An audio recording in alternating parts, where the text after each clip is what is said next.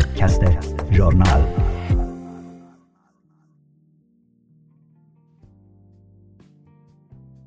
درود فراوان به همه شما همراهان عزیز و همیشگی. من نگار غنبری هستم و با پادکست ژورنال شماره 48 به تاریخ دوم مارس 2022 برابر با 11 اسفند 1400 و به سردبیری سیاوش آذری همراه شما عزیزان هستم.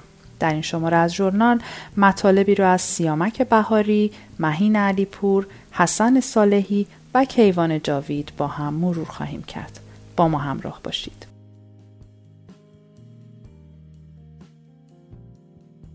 کودکان زندان نوشته از سیامک بهاری کودکان زندان از نمونه های بدیهی بیپناهی کودکان در جمهوری اسلامی ایران است که به جرم ناکرده عموما همراه با مادر در زندانند.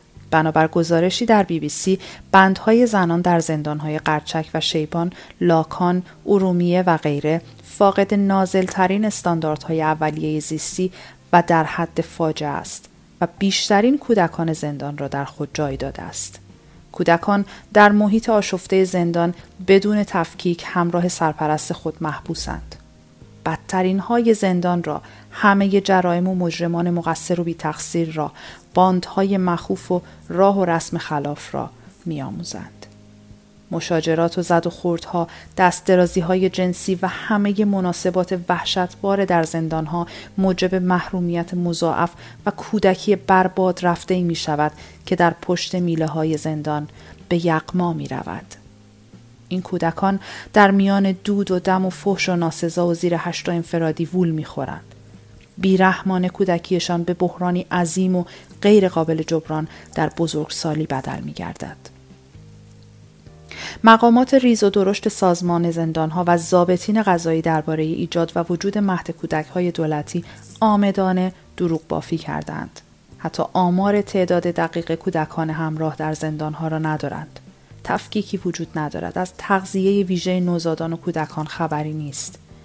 طبق قوانین جاری کودک فقط تا دو سالگی می‌تواند همراه مادر در زندان باشد اما حقیقت تلخ نشان می‌دهد. حتی کودکانی تا سن هفت سالگی و بالاتر کماکان تنها سرپناهشان سلول های زندان است.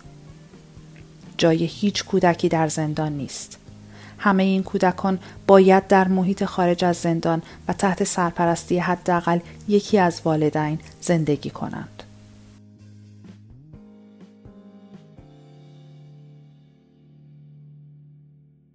تعطیلی پناهگاه مردمی 2500 زن آسیب دیده نوشته ای از مهین علیپور.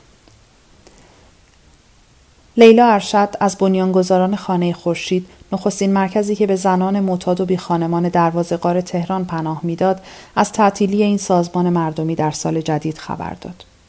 این مرکز 2500 زن آسیب دیده را تحت پوشش داشت. این خانه تا سال 1393 نه تنها روزانه پذیرای 100 زن و 25 کودک بود بلکه به همت 15 دندان پزشک خدمات دندان پزشکی رایگان هم انجام می‌داد. همین هفته پیش ما شاهد تخلیه مدرسه کودکان کار خیریه آفتاب در کرمان توسط اوقاف بودیم. این مدرسه در کرمان محلی برای تحصیل و نگهداری کودکان کار بود که 80 سال پیش تأسیس شده بود. کودکان حاضر در کلاس شاهد این تخلیه بودند. اقدامات این چنینی در جمهوری اسلامی ضد مردمی امر غریب نیست. مسئولیت اصلی چنین خدماتی باید به گردن دولت حاکم باشد نه مردم. این موزلات در واقع از عواقب دردناک سیطره جمهوری اسلامی در ایران است و در صورت نبود کمک مردم عاجلانه سعی در حمایت از قربانیان دارند. جمهوری اسلامی به این امر واقف است و آمدانه صد راه خدمات مردمی می شود. این اقدامات خرابکارانه به چند دلیل صورت می گیرد. جدای از خواست تصرف این اماکن رژیم همواره از همبستگی و اتحاد مردم وحشت دارد. در امر کمک رسانی مردمی همیشه موزلات اجتماعی افشا می شود و به علل آن پرداخته می شود.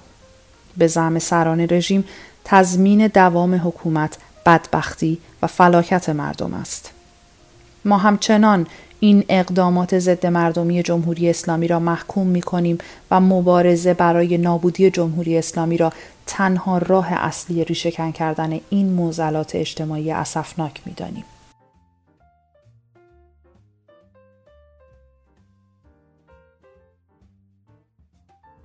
رکورد بازار گوشت نوشته از حسن صالحی رئیس شورای تامین دام زنده ایران از رکورد بی سابقه در بازار گوشت ایران در هفته اول اسفند خبر داد.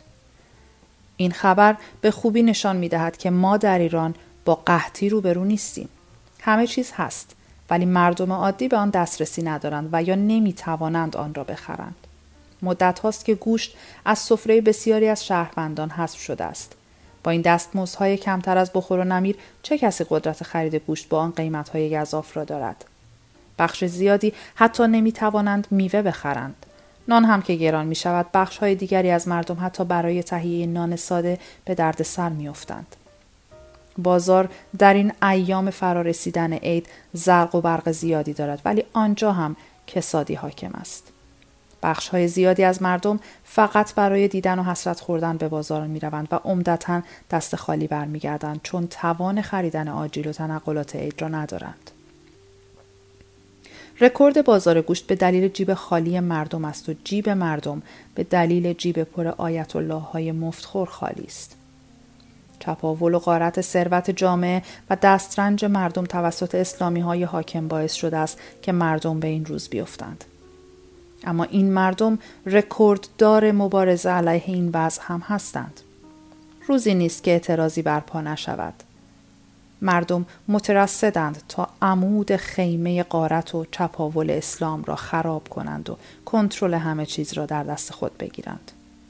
منابع ثروت و ثروتی که مردم خلق می کنند باید در تصاحب مردم و منبع رفاه آنها باشد.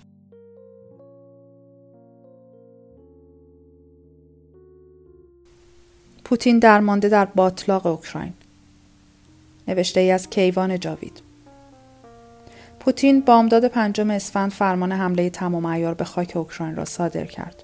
اوکراین در شش روز گذشته شاهد حملات گسترده نظامی است. کمتر کسی باور می‌کرد ارتش مقتدر روسیه در باطلاق اوکراین به گل بنشیند.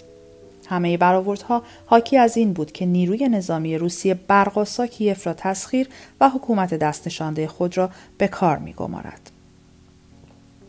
بایدن یک روز پس از تهاجم روسیه به رئیس جمهور اوکراین پیشنهاد خروج با کمک آمریکا را داد.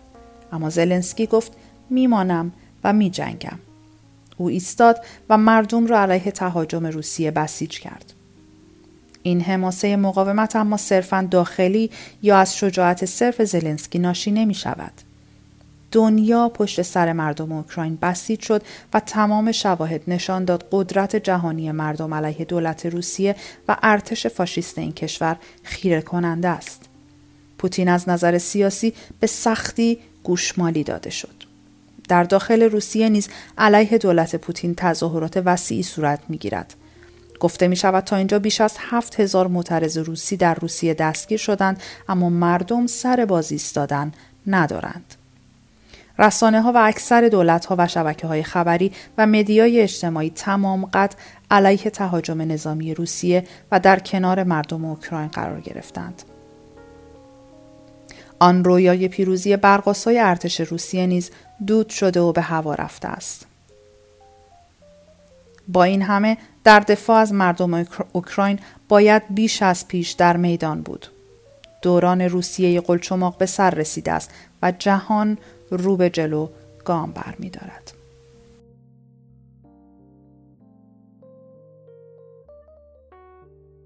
در این شماره از ژورنال کودکان زندان نوشته سیامک بهاری تعطیلی پناهگاه مردمی 2500 زن آسیب دیده نوشته مهین علیپور رکورد بازار گوشت نوشته حسن صالحی و پوتین درمانده در باطلاق اوکراین نوشته کیوان جاوید رو با هم مرور کردیم. راه های تماس با نشریه از طریق شماره تلفن 2044 77 88 98 86 43 از طریق واتساپ و یا از طریق ایمیل ژورنال فارسی Gmail dot com می باشد. تا پادکستی دیگر بدرود